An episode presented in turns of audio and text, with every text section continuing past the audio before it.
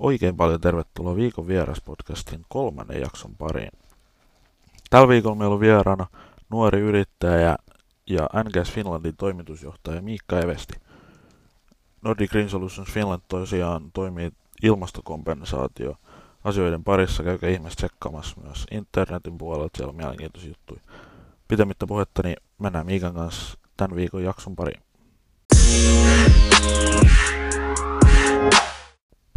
Yes. Tervetuloa Miikka Evesti. Tota, me tunnetaan sut kohtuullisen hyvin Lari vielä paremmin, mutta meidän kuulijat ei välttämättä kaikki ihan vielä tunne sun nimeä, niin aloitetaan sille, että kerro ensin hiukan, että kuka on Miikka Evesti ihan omin sanoin. Yes, eli herran nimi tosiaan Miikka Evesti, niin kuin se jo muutama otteeseen on mainittu. Ja, ja tota, nuori yrittäjä sivussa opiskelee ja vetää semmoista yhtiöä kuin NGS Finland Oy. Katse on kovin tulevassa ja, ja tehdään tota ympäristövastuullisuusjuttuja. Sitten siinä sivussa on tullut monenlaista kaupankäyntiä harjoitettua ja nyt vähän omaa, omaa suuntaa myös tuonne kiinteistö- ja asuntopuolelle, mutta niistä kenties tulevaisuudessa sitten lisää. Missä vaiheessa sinulla heräsi kipinä, että sä haluat olla yrittäjä? Tai onko sulla ollut aina, aina että miten, niin kuin, missä vaiheessa semmoinen tuli? Joo, se on hyvä kysymys. Mä olen aina sillä hyvä koulussa ja mä oon kiinnostunut koulunkäyntiin ja, ja tota, varmaan nuorempana oli haaveena ruveta lääkäriksi tai lentokapteeniksi, niin kuin varmaan kaikilla, ketkä oli hyviä, hyviä koulussa. Mutta sitten jossain vaiheessa alkoi ne taloudelliset asiat kiinnostaa ja mietiskeli, että no ei tässä nyt välttämättä kymmentä vuotta enää jaksa käydä kouluun, vaan jotain tarvitsisi päästä itsekin tekemään. Ja, ja tota, yrittäjäperheestä tuun kotoa tosiaan aina kerrottu, että älä ikinä rupea yrittäjäksi, vaan käy nyt hyvä mies ne koulut ja me palkkatöihin, niin se on se onnen alku. Mutta tota, ihan sitä ohjetta en, en kunnioittanut, vaan ikä taisi olla taisi olla 14, kun silloin eka firma laitettiin pystyyn ja, ja silloin se kiinnostus sitten oikeastaan niin heräsi, että, että jotain, jotain tarvitsisi päästä tekemään ja, ja kuitenkin ollut semmoista riskisietokykyä aina, mutta otettu toki maltillisia riskejä ja kuunneltu viisaampia, että mitä sitten voitaisiin ruveta tekemään. Joo, no sä sanoitkin, että 14-vuotiaana ensimmäinen yritys, mutta vanhemmat oli kuitenkin hiukan sitä vastaan jossain kohtaa, niin millainen kasvatus ja polku siitä on ollut, että onko vanhemmat ruvennut ymmärtämään nyt sit vuosien mittaan tätä vai? Joo, siis toki, toki varmaan, varmaan kotipuolesta on, on tullut kannustusta siihen ja ikään kuin oltu tyytyväisiä, että et tekee jotain. Toki jossain kohtaa varmaan siitä jaksamisesta ollaan, ollaan jonkun verran oltu huolissaan ja, ja muusta, että varsinkin tuossa pari vuotta aikaa oli, oli niin hektistä toi elämä, elämä että tota, siinä meinasi vähän niin kuin kroppa sanoakin big box, mutta tota, mutta joo, kyllä nykyään ihan, ihan kannustusta siihen tulee ja toki ollaan, ollaan semmoisilla aloilla pyöritään, että et, et ne riski, riskit on kuitenkin aika maltilliset ja, ja tota, tuloksia on myös syntynyt, niin totta kai he sit kannustaa parhaansa mukaan. Oliko tota, missään kohtaa nuorena sellaista hetkeä, kun esimerkiksi jos kun yrittäjäperheestä tollain, niin esimerkiksi jos porukoilla ollut stressiä tai jotain muuta vastaavaa, niin tuliko sulla koskaan semmoista niin kuin edes vaikka kymmenenvuotiaana, että sä et niin kuin ainakaan halua olla yrittäjä, vai onko se ollut silti koko ajan vaan sitä, että se vaan kuuluu siihen asiaan ja näin? No sanotaan näin, että, että varmaan silloin kun mä olin joku, joku just kymmenen vanha, niin ei mulla käynyt mielessäkään, että, että mä just rupeisin yrittäjäksi, mutta mut jotenkin siihen vaan sit ajautui, että piti päästä tekemään niitä omia juttuja ja, ja ehkä semmoisia, varsinkin kun olin niin nuori, niin ei, ei semmoisia palkkatöihin, missä olisi päässyt toteuttamaan itseään, niin ei semmoisia vaan ollut olemassa. Niin sitten piti koittaa itselleen keksiä jotain. jotain. Ja semmoinen pieni kaupantekijä on ollut kyllä aina, että, että sitä on varmaan 6-7-vuotiaasta saakka koitettu aina myydä jotain, niin, niin, niin, niin vähän jo sitä kautta, sitä kautta. mutta kyllä mä jotenkin myös arvostan sitä, että kun tulee sieltä yrittäjäperheestä, niin on nähnyt ne sekä hyvät ja huonot ajat, ja, ja se, että millaista se, millaista se yrittäminen on, niin se on mun mielestä enemmän niin kuin, se on lahja. Toi NY-yrittäjyys, niin haluaisitko kertoa siitä enemmän, että miten, miten se lähti, oliko tämä just silloin 14-vuotiaana vai mitä silloin lähti käyntiin? Joo, eli oli tämmöinen NY vuosiyrittäjänä ohjelma, ohjelma yläasteella, sitä meille tarjottiin ja, ja tota, sitten vaan niin ensiksi tutustuttiin totta kai vähän talouden perusasioihin ja muihin, että, että mitä yritysmuotoja Suomessa on ja muuta. Ja, ja tota, sitten jokaisella oli piti keksiä oma yritysidea ja, ja hommahan siis menee niin, että vuoden aikana saa toimia käytännössä verovapaasti, ei ole ALV-velvollinen eikä, eikä mitään muutakaan. Ja nuoret perustaa siis oikean yrityksen, johon nimetään toimitusjohtaja ja hallitus, ja heillä on omat tuotteet tai omat palvelut, joita he myy, ja, ja tota, sillä mentiin, ja, ja tosiaan sama yhtiökumppani oli jo silloin kun edelleenkin, ja, ja tota, silloin lähdettiin vaikuttajamarkkinointia tekemään sosiaalisessa mediassa, mikä oli sinänsä hauska juttu, että sitä ei silloin vielä tehnyt kukaan. Ja jälkeenpäin ollaankin monta kertaa todettu, että kun oltaisiin oltu muutaman vuoden vanhempia, niin, niin varmaan elettäisiin sillä tällä hetkellä, mutta mutta tosiaan oltiin 4-15-vuotiaita niin, niin, niin, ja kuitenkin oltiin aina sillä aspektilla, että, että, että tämä ei ole hyvän tekeväisyyttä, vaan tämä on yrittäjyyttä ja, ja me halutaan työstämme korvaus, niin oltaisiin oltu muutaman vuoden vanhempia, niin varmaan olisi tehty ihan hyväkin tulosta, mutta oli meillä tosi silloinkin jo muutamia asiakkaita ja, ja tota, paikallisia tämmöisiä ensimmäisiä sometähtiä, joita syntyi, niin yhdisteltiin heitä sitten toisiinsa. Mitä hyötyjä siitä sai, niin kuin, niin kuin jos miettii nykypäivänä sun työtäs yrittäjänä, niin oliko siitä mitään jäänyt käteen semmoista tai mitään vinkkejä tai mitään muuta? No ainakin se, että semmoista tietynlaista esiintymistaitoa, että siellä joutui ensimmäisen kerran joutui tai pääsi pitsaamaan omia ideoitaan ja, ja paikalla oli kuitenkin aika isojakin herroja, varsinkin kun sitten päästiin sinne Helsinkiin, sinne loppukisoihin, niin, niin, niin, niin siellä oli ihan pörssiyhtiöiden johto, johtotasohenkilöitä ja kansanedustajia sun muita niin, niin, ja tietynlaista semmoista uskoa itteensä. Ja jos sitä NY vuosiyrittäjänä ohjelmaa ei olisi ollut, niin, niin, niin, voi olla, että se yrittäjä taivaalla ei olisi alkanut niin nuorena, että, että oltaisiin esimerkiksi menty, voi olla, että vieläkin mietiskelisi, että uskaltaisikohan tässä nyt ruveta ja, ja näin, niin ei se toki koskaan tiedä, mutta, mutta semmoista uskoa itsensä. Sä mainitsit, että sä yrittämisen ohella niin käyt näitä opintoja samalla, eli sä oot Turun kauppakorkeakoulussa ja tota, Sulla on tämmöinen tunnettu heitto, jonka mäkin olen jonkun kerran kuullut, että jos kaikki menee hyvin, niin ei valmistu ikinä. niin pitääkö se paikkansa ja mistä tämmöinen ajatus juontaa juurensa? Joo, se on joskus ollut, tota, ollut tosiaan tämmöinen heitto, mikä on ehkä mun suusta useammankin otteeseen kuulunut. Ja, ja se on oikeastaan lähtenyt ihan siitä liikkeelle, että joskus opintoneuvoilla kävin ja, ja keskusteltiin pääainevalinnoista ja muista. Ja sitten hän niin kysyi tästä mun koulun käynnistä, että onko mun kiire ja muuta, niin mä totesin sitten hänelle, että, että jos mä en täältä ikinä valmistu, niin se tarkoittaa vaan sitä, että mä keksisin jotain parempaa. Mutta tota, ehkä vähän karrikoidusti sanottu, että koitetaan nyt jotkut paperit sieltä kuitenkin jollain aikavälillä ulos saada, mutta ei tuo valhettakaan ole. Miten sä oot sit pystynyt noita opintoja yrittämisen kanssa yhdistää tällä hetkellä? Kummassa on ollut enemmän, enemmän työtä? No varmaan sanotaan näin, että, että kyllähän töissä on ehkä enemmän ollut kiirettä, mutta siinä on myös se motivaatiosta kohtaa ollut suurempi. Niin, niin, niin, mutta sanotaan näin, että kyllä eka vuosi on sujunut ihan kohtuullisen hyvin. Et, et, tota, varmaan semmoinen ehkä 20-25 pinnaa siitä jäätiin jälkeen, mikä olisi ollut tavoite, mutta toki mä ajattelen itse niin, että, että on monta rautaa tulessa ja se, että se kuitenkin koko ajan etenee ja, ja tällä hetkellä viiteen, kuuteen vuoteen sieltä erinomaisesti valmistuu, jos siihen nyt vaan jaksaisi, jaksaa tulevaisuudessakin saman verran panostaa, niin, niin, niin, niin en ole kuitenkaan ihan hirveätä stressiä sen eteen, eteen käyttänyt. Joo, mennään sitten hiukan enemmän tuohon yrittäjyyteen niin kuin kokonaisuutena. Sä sitä sanoit, että pari vuotta takaperin oli hiukan sellainen tilanne, että meinas kroppa sanoi itsensä irti, niin miten tänä päivän sun oma jaksaminen ja tuommoinen itsensä johtaminen, että miten pystyt handlaamaan monta rautaa tulee samaan aikaan?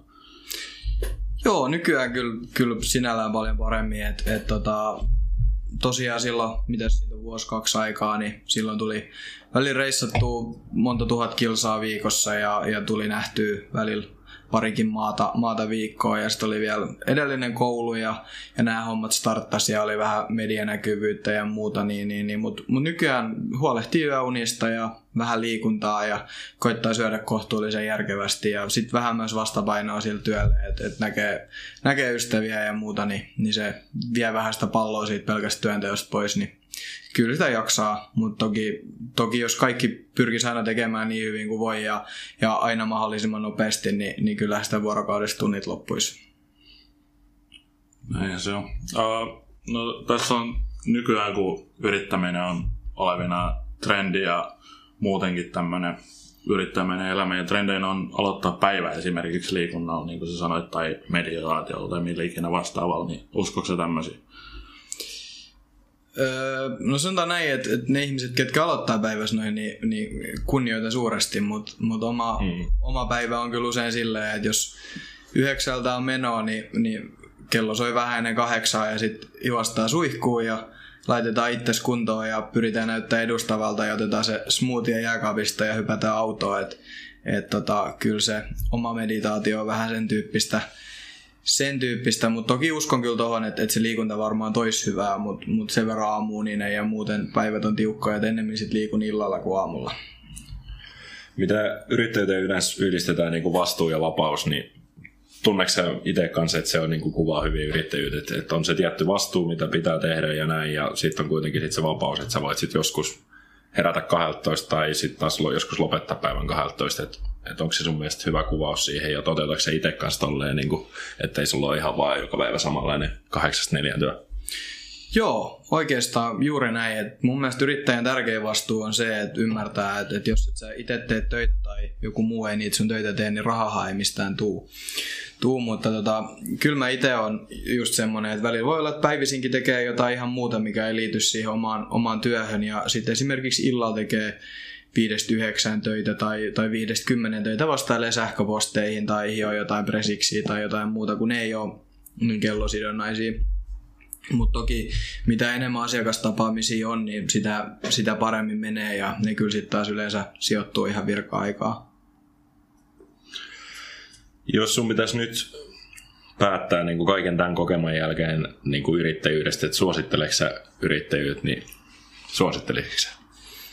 Joo, kyllä mä suosittelisin. Että toki ei se kaikille sovi, sovi ja varsinkin jos puhutaan, että et, et haluaa kiinteät kuukausitulot ja, ja sinällä kahdeksasta neljään työ, niin en siinä tapauksessa, mutta itseni kaltaiselle ihmiselle, joka tykkää toteuttaa itseään ja on koko ajan vähän hereillä ja miettii kaikkea uutta, niin, niin joo, ehdottomasti usein kanssa sanotaan, että, että, että yrittäjyys on vastenmielistä ja että Suomessa ei ainakaan kannata ruveta yrittäjäksi, niin mun käsittääkseni tämä on vähän oikeastaan jopa sun lempiaihe puhuu, että miten, tota, miten sä koet kotimaan toimintaympäristön ja näin. Joo, no se on, se on varmasti yksi lempiaiheesta ja on, on suoraan sanottuna aika huolissani siitä, että miten tämä meidän yhteiskunta kannustaa yrittäjyyteen ja, ja millaisia millaisia porkkanoita oikeastaan tarjotaan. että jos mietitään, mietitään, että kuinka iso osa meidän veropotista yrittäjät maksaa ja he työllistää ja, ja näin, mutta sitten taas kuitenkaan semmoista asiaa kuin esimerkiksi yrittäjän sosiaaliturva, niin semmoista ei ole olemassa. Ja suurin pelko on, on se, että, että meidän yritykset, työllistävät yritykset alkaa vähitellen karkaamaan muihin, muihin maihin, jos se verotus on huomattavasti huokeampaa ja, ja se on ympäristöä huomattavasti kannustavampi niin, niin se on mun mielestä ihan aito pelko, aito pelko että, että sillä pitäisi tehdä jotain. Tota, no osittain se tähän vastasitkin äsken, mutta erityisesti nuorena ja muutenkin Suomessa, niin miksi yrittäjyyt pelätään niin paljon? Niin, se on hyvä kysymys. Varmaan kuitenkin musta tuntuu, että meidän koulutusrakenne on esimerkiksi semmoinen, että jos sä oot just hyvä koulussa, niin yläasteeltahan mennään aina lukioon ja lukio sitä varten, että päästään yliopistoon ja, ja kuitenkin No nyt yliopistoon on ehkä tullut vähän semmoista ajatusmaailmaa, että myös yliopiston käyneet voi ruveta yrittäjäksi. Mutta se meidän koulutuspolku pitkälti johtaa siihen, että, että susta tulee palkkatyöläinen. Ja toki myös se, että suomalainen on varmaan kansana hieman sellainen turvallisuushakunen ja ei ehkä lähetä niin sille innokkaasti kaikkeen uuteen mukaan. Kun mä oon sitten taas itse ehkä sitä mieltä, että nuorena kannattaisi nimenomaan aloittaa. Silloin sulla on vähemmän riskejä ja tota, ei ole vielä niitä velvoitteita vastuita, että ei välttämättä ole asuntolainaa tai ei ainakaan mitään jälkipolvia ruokittavaksi.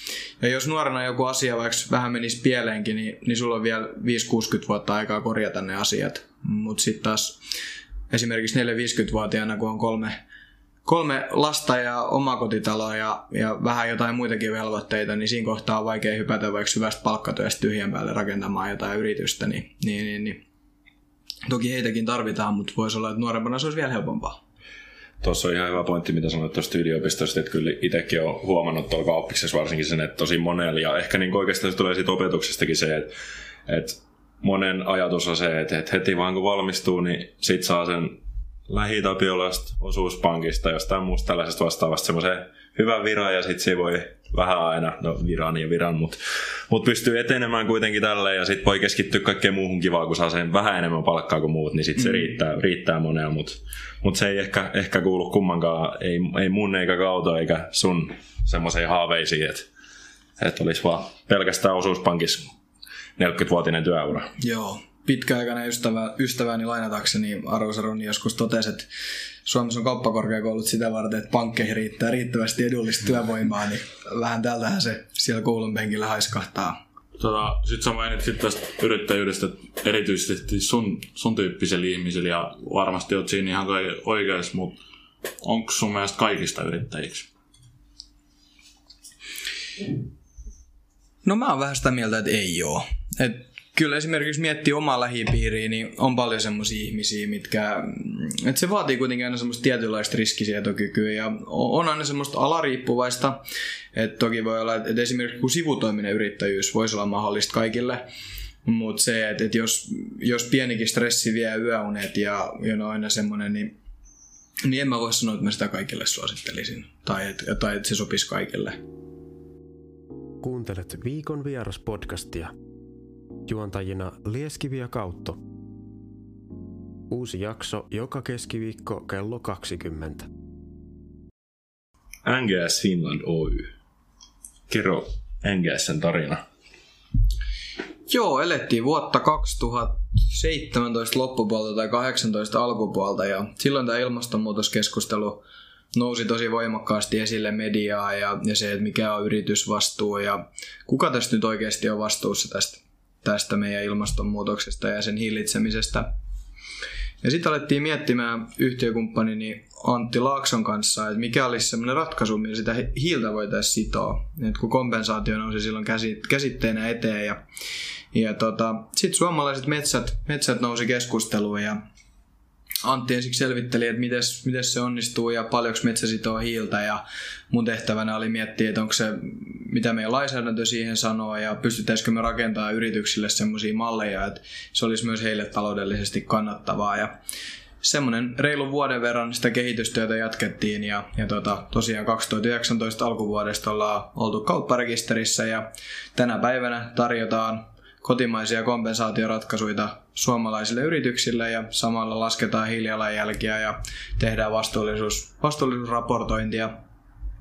Ja tota, ihan suhteellisen iloisesti ollaan saatu, saatu eka vuosi käyntiin ja, ja tota, meidän valttikortteina on nimenomaan tämä kotimaisuus, että et kompensaatio on varmaan monelle jo tuttu, mutta niitä on tehty pääsääntöisesti kolmansissa maissa Euroopan ulkopuolella, niin me parhaimmillaan tarjotaan sellainen ratkaisu, että jos yrityksen toimisto on vaikka Esplanadilla, niin se kompensaatiometsä sijaitsee 340 kilometriä linnuntietä siitä, missä toimisto on. Alkuperäistä ideaa siihen hiukan kävitkin, niin miten tämä teidän liiketoimintasuunnitelma siitä sit syntyi sen jälkeen, kun olitte selvittänyt noin oleellisimmat seikat? Joo, oikeastaan silloin haastateltiin vähän yrittäjiä, että et, et mitä he niin haluaisi, minkä he näkisivät, että olisi sellainen ratkaisumalli, että et heidän olisi kannattavaa lähteä siihen mukaan. Et, tota, ympäristövastuu ja yritysvastuu yleisesti on kuitenkin, se alkaa nykyään olla pakollista, varsinkin jos puhutaan suuremmista yrityksistä, että et niin kuin mekin ollaan omissa presentaatioissa me sanottu, että vastuullisuus ei ole enää valinta, vaan se on välttämättömyys. Ja näinhän se on. Niin, niin, niin se, että miten me saataisiin luotua sellaisia malleja, että se olisi heille taloudellisesti kannattavaa. Ja, ja tota, siitä se oikeastaan lähti. Ja toki meidän varmaan toiminta kehittyy jatkuvasti ja luodaan uusia malleja ja pyritään tuomaan niitä aina, aina meidän asiakkaille kannattavimmiksi ja läpinäkyvimmiksi. Mutta tota, sillä, sillä tavalla eteenpäin. Miten sitten kun oltiin saatu liiketoimintasuunnitelma kasaan ja nää, ja yritys oli pistetty toimintaan, niin miten, miten tavallaan, mitä siitä tapahtui, miten ne ekat kuukaudet meni siitä ja kuin nopeasti niin kuin, tavallaan aloititte tekemään myyntityötä siinä ja että miten, miten ylipäätään se niin kuin lähti käyntiin sitten sen perustamisen jälkeen?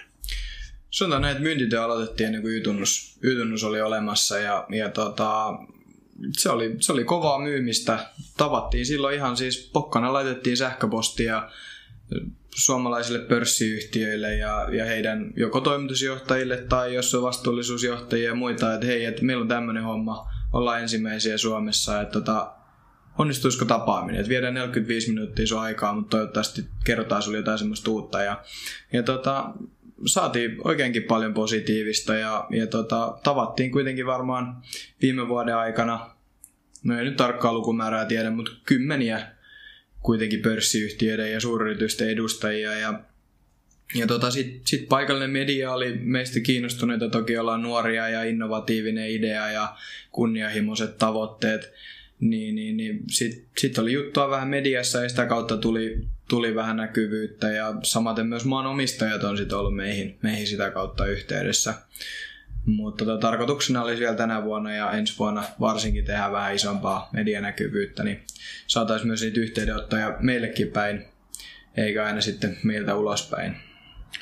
Mainitsit tosiaan tuosta jutusta, niin julkaistiin siis muun muassa Iltalehdessä ja oli käsittääkseni aika luettu, luettu juttu silloin, niin ilmeisesti siitä silloin tuli ihan niin kuin suora jokin yhteydenottoi teille päin, vai oliko siitä mitään muuta, muuta hyötyä muuta kuin se, että, että sai niin kuin kauppaa sitä kautta? Joo, se oli tota, tosiaan semmoinen tarina, että, että nappasin kerran rannikkoseudun toimittaja hiasta kiinni, että meillä on tämmöinen juttu, että, että, että tekisikö sitä meistä jutuja, ja se oli, että no totta kai, että, että onnistuu kyllä, ja se oli rannikkoseudun luetu juttu, juttu muistaakseni koko viikonlopun ajan, ajan ja tota, sitten Iltalehden toimittaja oli maanantai-aamuna soittanut, että, että onnistuuko, jos, jos tämä juttu pienillä muokkauksilla tulee myös heille, ja ja tota, se nousi silloin iltalehteen ja ihmetteli silloin yksi aamu, kun heräisin. Kello oli varmaan kahdeksan, yhdeksän välissä, että kun sähköposti on tullut ihan täyteen. Niin yhteydenottolomakkeita on, on täytetty, niin muistaakseni silloin varmaan aamulla oli useampi kymmenen ja sen päivän aikaa niitä tuli useampi sata. Että et mikä se juttu, ja kunnes sitten avasin oman puhelimen, että nythän se on Iltalehdessä se juttu. Ja, ja tota, Toki näkyvyyttä tuli paljon ja asiakasliidejä ja, ja vähän kauppaakin. Siin, se ehkä oli semmoinen ainut negatiivinen puoli, että se juttu oli kirjoitettu niin pienempään mediaan, että siellä oli jonkun verran asiavirheitä ja sitten kun sen näki miljoona silmäparia, niin, niin, niin jonkun verran myös tuli sitä negatiivistakin, mutta mut kyllä se nyt joka tapauksessa oli positiivinen juttu meidän alkutaipaleelle. Kerro sitten seuraavaksi vähän NGS nykytilasta ja sit sä mainitsit, että teillä on kunnianhimoiset tavoitteet, niin millaisia tulevaisuuden suunnitelmia teillä on? Joo, eli tota, NGSllä me lähtee nyt, itse asiassa toinen tilikausi lähti just juuri nyt kesäkuun alusta käyntiin. Meillä on pääsääntöisesti kaksi ihmistä pyöritetään tätä, tätä liiketoimintaa ja sen lisäksi meillä on yksi osa-aikainen myyjä ja sitten metsätalousinsinööri, joka vastaa tuosta meidän hankepuolesta. Tosiaan kaikki kompensaatioratkaisut toteutetaan itse Suomessa, niin, niin hän hoitelee sitä puolta. Ja tota, pyritään siihen, että, että meidän niin kuin, ei nyt ehkä kirjoittu tavoite, mutta se, että liikevaihto tuplattaisi aina jokaisella tilikaudella ja, ja tota, to- toiveena kuitenkin se, että esimerkiksi 2025 me työllistettäisiin sinne 15-20 ihmistä ja, ja tota, tälläkin hetkellä kuitenkin edistetään Suomen valtio ja MTK ja Sitran tavoitteita, että et se, että meidän liiketoiminnasta hyötyy niin meidän asiakasyritykset kuin ilmasto ja sitä kautta myös koko markkinat. Miten sitten sä mainitsit, että vastuullisuus ja ilmastovastuu tuli enin tuohon medianäkyvyyteen sille suuremmalla yritynnalla tuossa muutama vuosi takaperin, mutta miten sä koet, että vastuullisuus tällä hetkellä trendinä liikkuu, että onko se vielä pinnalla ja menossa ylöspäin vai pikkuhiljaa hiipumassa? Öö, mä sanoisin näin, että yritysten osalta vastuullisuus kasvaa koko ajan. Et tota, viime vuosi oli vähän semmoista aikaa, että kaikki yritykset heräsivät siihen, että hei, että meidän on tehtävä jotain. Mutta tota, isot yritykset toimii hitaasti ja päätöksenteko portaat on hitaita, niin varmaan sanotaan näin, että viime vuosia myös tämä vuosi tulee olemaan vähän semmoista päätöksenteon aikaa, että edelläkävijät lähtee mukaan, mukaan mutta se, että kuluttajat on entistä kiinnostuneempia siitä, että mitä ne yritykset tekee ja näin. Et toki tämä korona varmaan jonkun verran vei niin mediassa huomioita pois ilmastonmuutokselta ja yleisesti vastuullisuudelta, mutta mut kyllä se sieltä varmasti palaa. Mm, ja kyllä tavallaan, jos miettii sitä, että korona on kaikki ollut vähän niin kuin seis, seis pidemmän aikaa, ja sitten kun päästään näistä uutisaiheista pois, niin sitten kun aletaan selvittämään niitä vaikutuksia, niin sieltä voi tulla aika paljon positiivisiakin juttuja, niin kuin ollaan puhuttu sun kanssa joskus aikaisemmin, niin se voi olla NGS semmoinen paikka iskeä tavallaan sitten, että sitten kun alkaa jengi heräämään, että joo, että näin paljon niin kuin nyt parani asiat sen takia, kun oltiin hetken aikaa niin kuin vähän, vähän pois normaalista, niin siinä voi olla aika hyvä mahdollisuus sitten kasvaakin varmasti. Kyllä, juuri näin. Ja varmasti just nämä, että kun päästöt on laskenut, niin sillä on nähty välittömiä vaikutuksia ihmisten elinympäristössä ja tiettyjä eliölajeja on palannut takaisin ja, ja ilma on puhdistunut merkittävästi esimerkiksi Aasiassa. Niin, niin kyllä siihen ihan varmasti havahdutaan, että, että se, että kun pari kuukautta oli kaikki seis, niin mikä sen vaikutus todellisuudessa oli. Miten sitten, kun teidän liiketoiminta kasvaa, niin onko teillä jonkinnäköisiä ajatuksia myös toiminnan kehittämisestä ja millaisia suunnitelmia sen suhteen on? Joo, haluttaisiin kuitenkin luoda myös uusia menetelmiä siihen, että miten hiiltä voidaan sitoa ja niitä ollaan jonkun verran pohdittukin, että mikä metsä rinnalla olisi semmoisia vaihtoehtoja sen hiilen sitomiseen ja, ja totta kai halutaan myös kansainvälistyä. Et meidän liiketoimintamalli on monistettavissa ihan sanotaan näin Pohjois-Eurooppa, Baltia, akselille ihan, ihan hyvinkin helposti ja miksei myös Keski-Eurooppaan. Että tota, nähdään, että kyllä se tulevaisuus on osittain myös ulkomailla. Et Suomi on ehkä sellainen alusta, millä saadaan kaikki meidän ratkaisut todetaan toimiviksi ja saadaan hiottua ne meidän asiakkaille hyviksi ja saadaan jonkun verran sitä asiakasrajapintaa ja, ja siinä kohtaa kun meidän liiketoiminta on riittävän kehittynyt, niin siinä kohtaa me voidaan suunnata myös ulkomaille. Miten tota, sä oot NGSn toimitusjohtaja, niin miten, miten teillä toimii niin kuin toi, että onko teillä esimerkiksi hallitus millainen ja miten, niin kuin, miten te olette jakanut vastuut Antin kanssa ja muuten? Joo, mitä aktiivista hallitustyöskentelyä meillä ei vielä ole, ei olla, ei olla niin iso yritys, mutta tota, meidän vastuu on jakautunut aika selkeästi. Osittain myös vähän keskustelemattakin, että meidän, meidän osaamisalueet on, on sinällään erilaisia, että ne tukee toisiaan. Et Antti on huomattavasti innovatiivisempi ja keskittyy tähän kehityspuoleen. Mä oon sitten taas tosi myyntihenkinen ja, ja tota, tykkään ratkaista ongelmia ja on myös siihen, että pyörittelen koko ajan lukuja päässäni ja, ja tota, sinällään hoidan kaikki talousasiat pitkälti myynnin, kun sitten taas Antti hoitaa kehittämisen ja kaikki tämmöiset projektit, mitä on käynnissä, niin hän oikeastaan tietää paremmin, missä ne kulkee. Ja tota, pidetään toinen toistemme kartalla, mutta tota, vastuualueet on on erillään toisistaan ja se on ollut toimiva malli. No sä mainitsit tuosta, että teidän kesken on selkeä vastuujako, että teillä on myös osa-aikainen myyntitekijä, niin tykkääkö kuinka paljon pitää kaikki langat niin sanotusti omissa käsissä vai tykkääkö se jakaa vastuuta ja mitä teidän muiden työntekijöiden rooleja on nyt ja mahdollisesti tulevaisuudessa? Joo, kyllähän jos kun mietitään sitä, että kasvetaan kasvetaan ja aiotaan kasvaa, niin pakko niistä langoista jonkun verran pystyy myös luopumaan.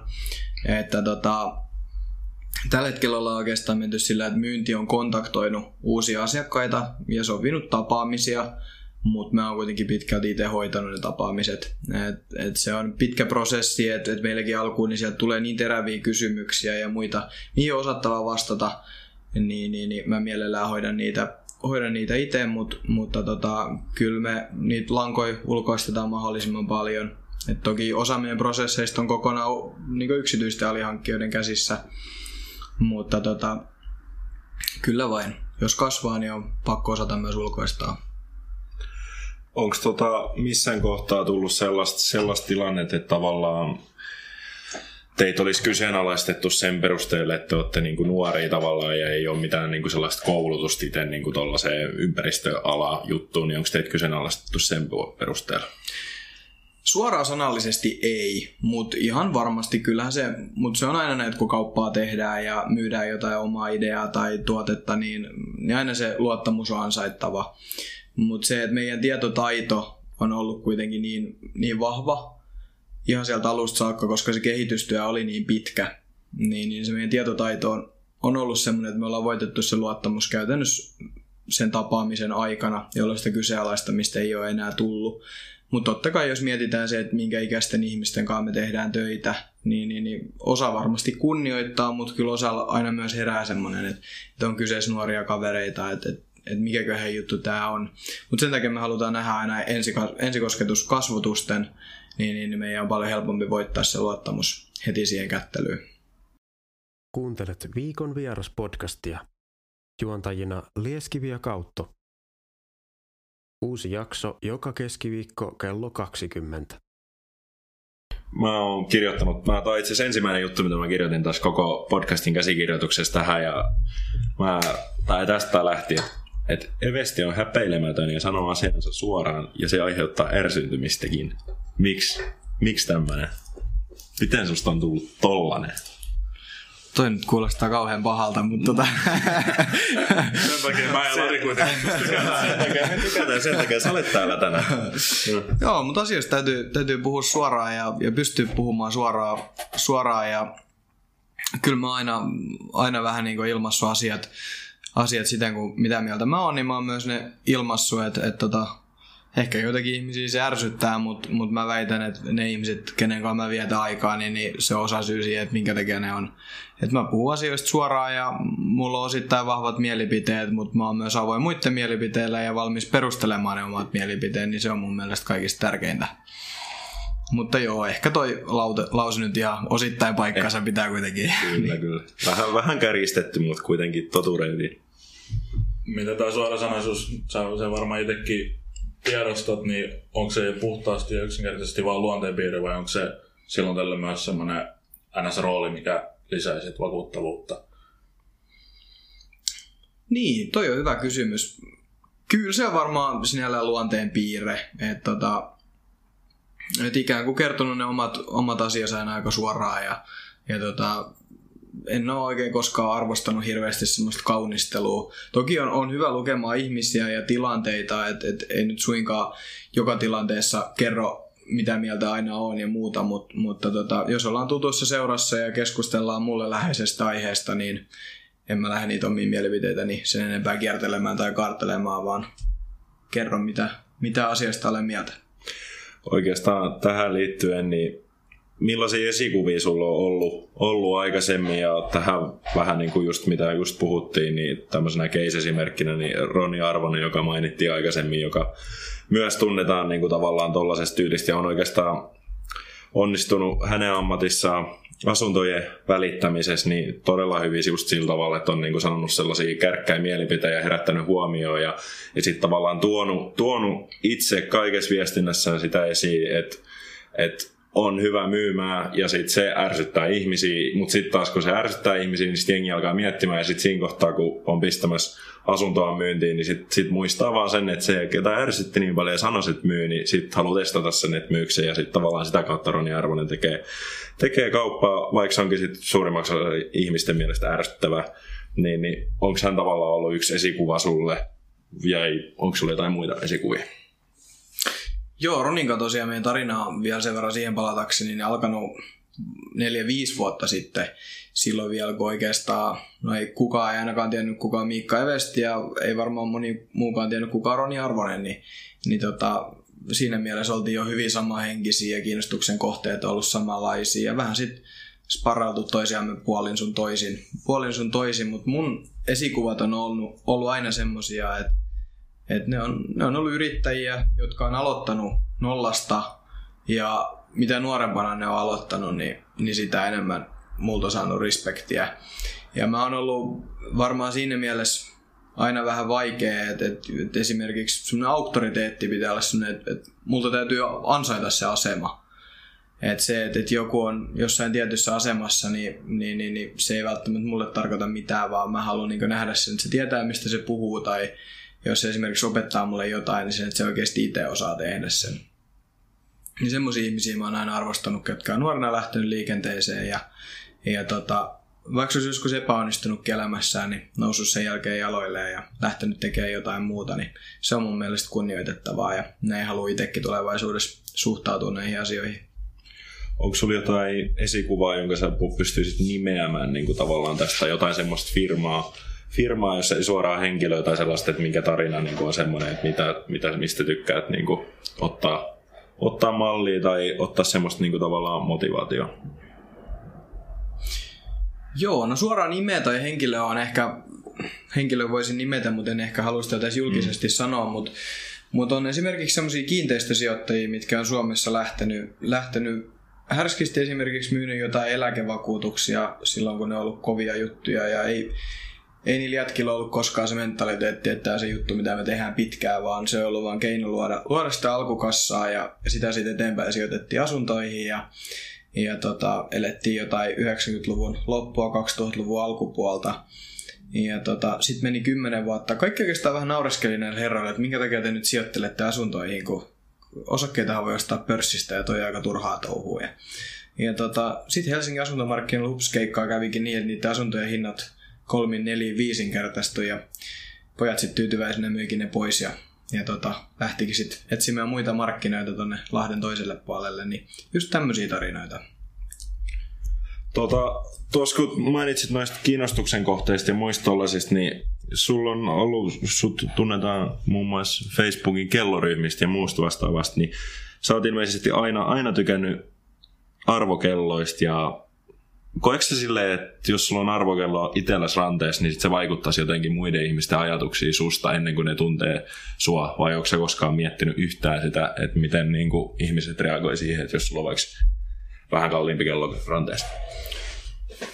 No kyllä se varmasti vaikuttaa ja on sitä omalta osaltaan joutunut vähän miettimäänkin, että et, mä oon ollut aina sitä mieltä, ja miten esimerkiksi kelloharrasteissa suhtaudutaan, että se on ihmisten harrastus. Ei, ei ne ihmiset suinkaan ole, ole välttämättä kovinkaan varakkaita, mutta jokaisella meillä on tosi oma juttu, mihin me halutaan panostaa. Ja kellot on tosi likvidejä, niistä on helppo luopua, niiden kanssa on helppo tehdä kauppaa ja ikään kuin vaihtaa, kun niihin kyllästyy.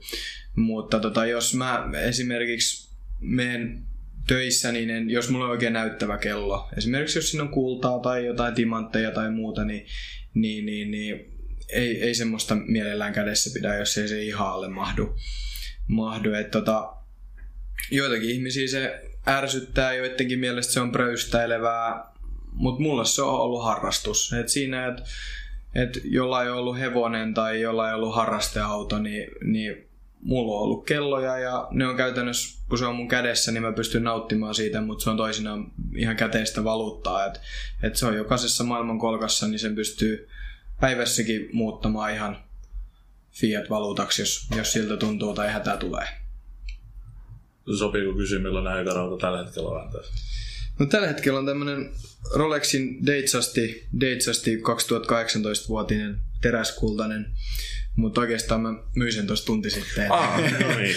että, tota, et se ei kauan siinä. Se ei, että sieltä on tota, toinen Datesasti tulossa ja, ja tota, katsotaan mitä sitten sen jälkeen keksitään. Mutta mut on noita tuossa vuosien mittaan ollut ja kaikki tosiaan lähti siitä, että yhdellä perhetutulla oli joskus, mä olin varmaan 2-13 ikäinen ja oltiin laskettelemassa ja katsoin, että onko tuolla kaverilla onko Rolexi ranteessa ja se oli, että on, on että hän on ostanut tämän joskus Sveitsistä oli ammatilta lentokapteeni ja sitten siitä meni, että, että, no, että mäkin haluaisin tommosen, että mitä se noin maksaa ja sitten meni muutama vuosi ja, ja tota, sitten ikään kuin pystyi semmoisen hankkimaan ja, ja sitten tota, sit kun tämä kelloharrastus Suomessa nousi ja harrastajia tuli jatkuvasti enemmän, niin, niin, niin, niin sitten niitä on tullut vaihdeltua ja, ja tota, toiset vaihtelee autoja tai naiset ostelee uusia kenkiä, niin me miehet ollaan sitten pelattu näiden kanssa, mutta mut toki Suomessa nyt tämä on ehkä julkinen tieto, että tämmöistä harrastamista on, mutta mut kyllä se vielä vähän aikaa sittenkin oli semmoinen, että ei näistä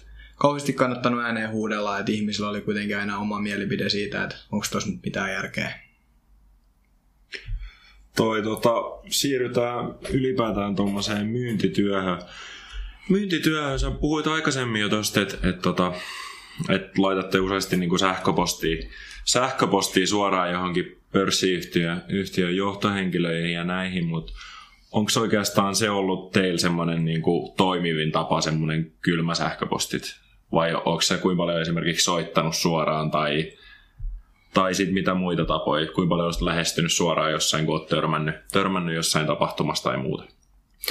Joo, eli kaikista paras ylivoimaisesti on se, että jossain tapahtumissa nyppää hiasta ja pizzaa nopeasti ja, ja saa luotua sen kontakti siihen heti, niin sen jälkeen sitten lähestytään sähköpostilla. Se on ylivoimaisesti toimivin. Mutta kyllä myös kylmä sähköposti, että et jos puhutaan tuommoisia isoja yrityksiä, niin niin, niin nyt kun nämä asiat on pinnalla, heitä se selkeästi kiinnostaa ja heidän on tietysti velvollisuudesta aina, aina pakko vastata.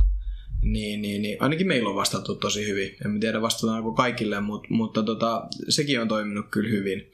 Mutta ylemmän johdon henkilöille niin harvan puhelinnumeroa edes mistään löytää ja tota, ei heille kannata soittaa, että he on niin kiireisiä ja istuu palaverista toiseen, niin, niin, niin, niin tota, käytännössä jos jos jo ei olla asiakassuhteessa, niin, niin soitteleminen on aika, aika turhaa. Mutta toki jos on startup-yrityksiä ja pienempiä pk-yrityksiä, niin, niin, niin tota, heille usein soitankin, ei, ei mulla ole enää soittopelkoa, niin, niin se kyllä toimii siellä sektorilla oikeinkin hyvin. Tota, mainitsit tuossa soittopelon, niin ylipäätään jos miettii niin kuin sun persoonaa ja tollaista, niin jännittääkö sua asiakastapaamiset koskaan? Tai onko sulla koskaan ollut sellaista, että sä oot ollut siinä, niin kuin, tuleeko sulla sellaista pientä semmoista jännitystä just ennen kuin sä tapaat jonkun tai ylipäätään, että onko sulla pidemmän aikaa jo jotain sellaista, että, että toi on nyt vaikka niin ja niin iso firman toimari ja että nyt sun pitäisi mennä tapaamaan sitä ja että, että, niin kuin, että mitä vittua tässä nyt sanoisi ja että näin. Tuleeko sulla koskaan sellaista? No alus ehkä oli vähän, mutta kyllä siitä oikeastaan pääsi aika nopeasti yli. Et mä en oo Toki on, on jollain tavalla jännittäjä, mutta semmoinen esiintyminen ei oikeastaan ole koskaan jännittänyt, jos mä oon tietänyt, mistä mä menen puhumaan. Ja mä oon kuitenkin valmistautunut siihen hyvin. Ja sitten kun niitä asiakastapaamisia oli takana kuitenkin jo useampi kymmenen, niin ne kysymykset toisti pitkälti itseään. Niin, niin, niin, niihin, oli, niihin osas vastata, niin ei siinä sen, sen enempää ollut hätää. Mutta esimerkiksi nyt kun tänään tänne tuli, niin eihän mulla ollut hajuakaan, että mistä me nyt jutellaan, mutta mut kyllä näistä aina selviää, niin, niin ei ne oikeastaan sen kovemmin kannata jännittää, mutta semmoinen pieni jännitys nyt on aina vaan ihan hyvästä. Mainitsit tuosta, että, että on helppo nyt päästä hihasta, jos, on, jos tunnistaa, ketä on ja näin, niin Miten, miten verkostoituminen sun mielestä toimii niin kuin, tavallaan parhaiten? Ja on kaikki nuorakauppakamareja ja tällaista, mutta näissä ei ilmeisesti ole mukaan. Mutta onko tavoite se, että joku päivä oot nuorakauppakamarista tai muussa vastaavassa? Joo, on, on varmasti mukana. Tuossa itse asiassa oltiin tässä nuorakauppakamarien järjestämässä tässä kisassa viime vuonna mm, tuottava idea kilpailussa ja oltiin oltiin tämä alue, tämä alue voitettiin siinä, siinä startup-sarjassa ja silloin aika paljonkin keskustelin niin heidän edustajien kanssa, että miten tähän toimintaan pääsisi mukaan ja, ja näin, niin, niin varmasti pyrin, että, että olisin muutaman vuoden sisällä, sisällä siellä ja linkkaria käytä aktiivisesti, että jos on jotain kiinnostavia henkilöitä tai muita, niin saatan ihan kylmästi laittaa viestiä, että hei, että että fiilaan mitä touhuut, että olisi mukava lisää, että mennäänkö vaikka lounaalle tai soitellaan niin, niin, niin se on toiminut aika hyvin tähän mennessä, tähän mennessä ja, ja tota, aika paljon kuitenkin tulee oltu erilaisissa tapahtumissa ja muissa, niin, niin, niin, niin sitä kautta. Mutta aina korostanut, että ikinä ei voi verkostoitua liikaa. Tota, mainitsit tuosta noista tapahtumista tollasista, niin mikä tavallaan sun mielestä tekee niin kuin hyvän tapahtuman, tai se, että et tykkääksä, että on vaikka jotain semmoisia sovelluksia, niin kuin jossain shiftissä on käytössä perillä, että pystyy suoraan sopii niin kuin jonkun ihmisen kanssa tapaamiseen vai tykkääkö siitä, että, että ollaan niin kuin kaikki ja sitten pitää itse vähän niin kuin ottaa selvää, että ketä siellä on niin kuin paikan päälle tälleen vai että, että onko sulla itselläsi, niin kuin mikä, on, mikä on sun mielestä hyvä tapahtuma tavallaan tuommoiseen verkostoitumiseen. Tai sitten jotkut tämmöiset speed dating tyyliset verkostoituminen, niin, niin mikä sun mielestä on paras? En ole sen enempää mitään appeja tai mitään muita, muita käyttänyt. ihan vanhan liiton miehiä, että jossain on ollut joku kaveri, mä oon tiennyt ketä hän on tai hän on ollut puhumassa siellä aikaisemmin tai muuta, niin ihan kopautus olalle, että hei anteeksi, että onko sulla minuutti aikaa ja sitä kautta, sitä kautta yleensä, että en ole, en ole mitään nykyaikaisia työkaluja sen enempää, enempää käyttänyt. Tota, jos mennään siihen myymisen puoleen enemmän, sun meritit puhuu sen puolesta, että, että sä oot kova myymään, mutta nuorena kaverina, niin onko sulla muille mahdollisesti myynnistä kiinnostuneilla niin jotain vinkkejä, että miten nuorena tai ylipäätään voi oppia myymään ja vakuuttaa ihmisiä?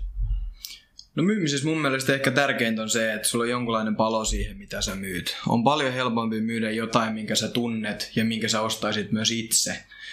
Ja toki se on, myynti on sinnikkyyttä, se on omalla tavallaan taistelulaji, mutta se on myös taitolaji, missä voi kehittyä.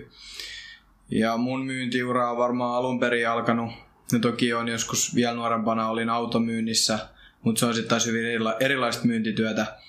Mutta tota Aleksandrialla ihan puhelimessa luukutettiin, niin se on suorittamista ja, ja se on aika kylmääkin kyytiä, miten siellä välillä tulee, mutta, mutta tota, tommonen on, se on hyvä myyntikoulu. Että se, että kun ihmiset pelkää puhelinmyyntiä, myyntiä, niin kyllä mä sanoisin, että jokaisen kannattaa muutama kuukausi sitä käydä kokeilemassa, niin sieltä oppii sen, pääsee pois siitä soittopelosta ja oppii argumentoimaan ja näkee, että millaista se elämä siellä on. Mutta tota, kaikille muille mä voisin sanoa, että, että tehkää töitä se eteen, kehittykää. Jos, on, jos, jos te tiedätte jotain, ketkä oikeasti hyvin myymään, niin laittakaa niillä viestiä ja kysykää, että, että onko sulla puoli tuntia aikaa, että briefaa mua vähän. Tai kun meet nyt johonkin uuteen hommaan, niin mietit niitä sun laineja ja spiikkejä, että mitä sä voisit vetää, niin kysypä joltain muulta, että toimiiko nämä, onko ne mitään järkeä. Niin, niin, niin kysy, että sitten yleensä joku kertoo, tai sitten siltä työpaikan kovimmalta myyjältä, ketä tekee kovimpaa tiliä, niin kysy siltä. Toi, ite, kun itsekin teen kuitenkin myyntiä tolleen ja, ja tulee aika usein semmoisia puheluja, puheluja niin tavallaan, mitkä ei mene kuitenkaan niin kuin silleen, silleen, kun on itse ajatellut tai tälleen. Et, et, ja monet, monet lopettaa siihen niin kuin tavallaan soittamiseen. Monet varmaan, niin kuin, jos on tuollaisessa puhelinmyyntityössä, työssä, niin kun kerran tulee semmoinen veemäinen palaute sieltä puhelimen toisesta päästä, niin sitten sen jälkeen lopettaa sen kokonaan. Niin onko sulla itsellesi koskaan ollut sellaisia puheluja, että sä oot sen jälkeen ollut silleen, että, että että mitä sä nyt oikein täällä teet, että, että mikä, mikä tämä homma, että mitä näistä puheluista tulee yhtään yhtään mitään jatkosta. Ja onko sulla koskaan tullut sellaista, että, että sä et haluaisi niin kuin enää soittaa uudestaan tai hetkellisesti edes semmoista fiilistä? On, on, on tullut ja just silloin Aleksandriallakin, että jos oli vaikka takaa 150 puhelua ja taulus on nolla viivaa tänään, että nolla päivää ja tietää, että palkalle, että rahaa ei tullut euroakaan ja, ja lounaskin meni tappiolle, mikä päivää syötiin, niin, niin kyllähän siinä tulee sellainen olo, että mitä mä niin oikeasti täällä teen, että, että miksi mä mennyt vaan jonnekin missä muutkin. Mutta mut, mut sitten taas seuraava aamun otat, otat uuden asenteen ja rupeat luukuttamaan, niin saat vaikka sit pari tapaamista heti siihen alkupäivään, niin, niin se loppupäivä menee paljon mukavemmin. Mutta tota, nykyään niin niitä asiakaskontakteja on kuitenkin sen verran vähän, mitä nykyään tulee. Ja, ja sitten kun keskustellaan just tuommoisten muiden niin johtajien ja muiden kanssa, niin ne keskustelut on ehkä vähän asiallisempia ja sieltä ei enää tule mitään luureja tai, tai tämmöisiä, mitä sitten taas kuluttaja-asiakkailta tulee. Et, et kyllä se kuluttajamyynti omalta osaltaan on vielä, vielä paljon rankempaa, mutta toki siellä pääsee helpommin tekemään kovempaa tulosta tuossa kun aikaisemmin puhuttiin siitä, että, että onko jokaisesta tai voiko kuka tahansa tavallaan ruveta yrittäjäksi, niin, niin mitä mieltä saat sit siitä, että pystyykö ihan kuka tahansa tekemään myyntiä? No ei mun mielestä jokainen pysty siihenkään. Et, et tota, myyjiäkin on hyvin erilaisia. Et osa on semmoisia tosi aggressiivisia kauppaajia, mikä toimii toisiin ihmisiin. Osa on sitten taas semmoisia, että ne osaa vähän lukea sitä asiakasta ja pystyy miettimään, että miten me tämä saadaan klousattua. Mutta toki meillä on myös paljon asiantuntijamyyjiä, että he tietää sen, tunte, sen tuotteen ja kertoo, millainen se tuote on ja että tämä sopii sulle. Mutta he ei ole kuitenkaan keskittynyt siihen, että he saa väkisin sen nimen paperiin. Et ei se tarkoita sitä, että jos, jos sä haluaisit tehdä myyntitöitä, että sun täytyy olla tietynlainen ihminen. On olemassa monenlaisia myyjiä ja, ja myyjissä persona on osa sitä myyntityötä. Mutta se, että jos on esimerkiksi tosi hiljainen tai ujo tai pelkää lähestyä uusia ihmisiä tai, tai pelkää sitä torjutuksi tulemista, niin, niin, niin toki siitäkin voi kehittyä, mutta se voi olla ainakin aluksi henkisesti tosi rankkaa. Sitten vielä pieni katsaus tulevaan, niin tuosta NGS-liiketoiminnan laajentamisesta puhuttiinkin jo, mutta onko sulla yrittäjähenkisenä niin ajatuksia uusista bisneksistä? Joo, koko ajan tässä korvat pidetään hereillä ja, ja tota, että mitä sieltä tuleman pitää. näen kuitenkin tulevaisuudessa, että on monialayrittäjä ja, ja jonkunnäköistä sijoitustoimintaa. Et seuraavana varmaan toi kiinteistö, kiinteistökehitys ja kiinteistösijoittaminen ja asuntoflippaaminen on semmoinen, minkä haluaisi nyt osaksi tätä omaa arkea. Et se, et, et alkaako se tänä vuonna tai alkaako se kolmen vuoden päästä, niin, niin se on nyt se suurempi kysymysmerkki, mutta tota, sinne suuntaan myös tässä sivussa kovin ollaan menossa. Miten, miten sä näet sen, niin kuin, jos mietitään tätä päivää ja just tämän päivän fiiliksiä, niin onko NGS semmoinen, semmoinen juttu, että sä uskot, että siitä riittäisi tavallaan vaikka seuraavaksi 40 vuodeksi duunia, vai tavallaan meneekö, mennäänkö sen kanssa vähän enemmän silleen niin kuin päivä kerralla ja vähän katsotaan, että mihin niin kuin vastuullisuus ja ilmastotrendit niin kuin menee ja, silleen, ja tavallaan jossain kohtaa ehkä voi olla sellainen tilanne, että NGS ei enää ole tai että sä et ole ainakaan itse siinä niin paljon mukaan, että mikä, mikä sen, sen tämän, tämän päivän näkemys on siitä? No mä näen, että, että se liiketoiminta on semmoinen esimerkiksi 15-20 vuoden juttu. Et siinä, mä en uskalla ennustaa 40 vuoden päähän. Et toki esimerkiksi jos puhutaan tämänhetkisistä ilmastotavoitteista, niin, niin nehän on pääsääntöisesti vuoteen 2030 tai 2035. Mutta jos puhutaan meidän niin esimerkiksi aloista, jotka kuluttaa paljon fossiilista polttoainetta tai synnyttää teollisuudessa isoja päästövirtoja, niin, niin, niin, niin siellähän ne päästötavoitteet osuu vuodelle 2050 niin, niin, niin näen kuitenkin, että puhutaan yli vuosikymmenen kestävästä liiketoiminnasta, mutta mut se, että, että onko tämä onko tämä esimerkiksi joskus 200 vuotta vanha firma, niin, niin toivottavasti, mutta siihen en uskalla sanoa. Mutta toki aina näitä vastuullisuudessakin nousee uusia asioita esille ja, ja esimerkiksi tämä ilmastonmuutosasiakin on semmoinen, että kun se työ kerran aloitetaan ja vuonna 2035 ollaan hiilineutraali, niin jos ne ilmastotoimet lopetetaan siihen, niin 2036 ei olla enää hiilineutraaleita. Että periaatteessa tällä hetkellä tehdään töitä niiden tavoitteiden eteen, mutta kun ne tavoitteet saavutetaan, niin sitä työtä on pakko jatkaa, jotta, niissä pysytään. Tota, Sitten vähän tällainen erilainen, erilainen kysymys tästä, mutta mikä on sun tapa niin kuin innovoida? Miten, miten sä keksit näitä kaikkia uusia liikeideoita? Et onko sulla joku semmoinen tyyli, että sä menet vaikka kävelyllä ja mietit siellä, tai et, et mikä, miten, miten, kaiken, miten sä näin sä innovoit? No mä oon, siinä mielessä mä en ole kauhean innovatiivinen ihminen, että esimerkiksi NGS, niin, niin sekin on pitkälti tullut Antin puolelta, mutta jos mä mietin omia liiketoimintaideoita, mitä tulee, niin, niin mä tykkään just kävellä luonnossa, mietiskellä asioita ja, ja paljon myös keskustella muiden ihmisten kanssa. Et just jos syntyy jotain uusia liikeideoita, niin esimerkiksi joku tuttu on miettinyt jotain, joku on jo sillä alalla ja miettii, että mitä siellä voisi tehdä uudelleen tai sitten voi olla vaan, että on jotain semmoista liiketoimintaa, mitä vaikka se olisikin jo olemassa, niin sitä voisi silti suorittaa kannattavasti. Niin, niin, niin ihan, ihan tämmöisiä kautta ne oikeastaan tulee mieleen. Jos nyt vaikka ehkä suljetaan pois se mm. kiinteistöala tässä kohtaa, niin jos nyt perustaisit yrityksen, niin minkä alayrityksen tai millaisen yrityksen? Voi olla ihan, ihan niin kuin, ei ole mitään rajoja tähän, että pystyy heittämään ihan mitä vaan tulee mieleen. No jotain semmoista ikään kuin välitysalan liiketoimintaa. Ei siis puhuta mistään kiinteistövälityksestä, vaan se, että myydään esimerkiksi yrityksille jotain tavaraa. Et puhutaan, niin kuin, että on, on suuri massa, suuri liikevaihto ja tota, ei välttämättä kauheasti omaa pääomaa kiinni, mutta ja, tota, ja otetaan pieni siipu siitä välistä, niin jotain tämän tyyppistä liiketoimintaa. Hyvä. Tässä Hyvä. kohtaa varmaan sitten minä kiitän ja kiitän, kiitän myös. Ja kiitetään nyt myös kuuntelijoitakin, jos Kiitetään, jos tähän sellaisia on siunaantunut. Niin, niin, meidän niin. kolme kuuntelijaa. Niin, Toivottavasti, jos edes itse jaksaa kuunnella. Niin. Lieskivi ja Kautto. Viikon vieras. Keskiviikkoisin kello 20. Tämän podcastin löydät hakemalla Lieskiviä kautto viikon vieras. thank you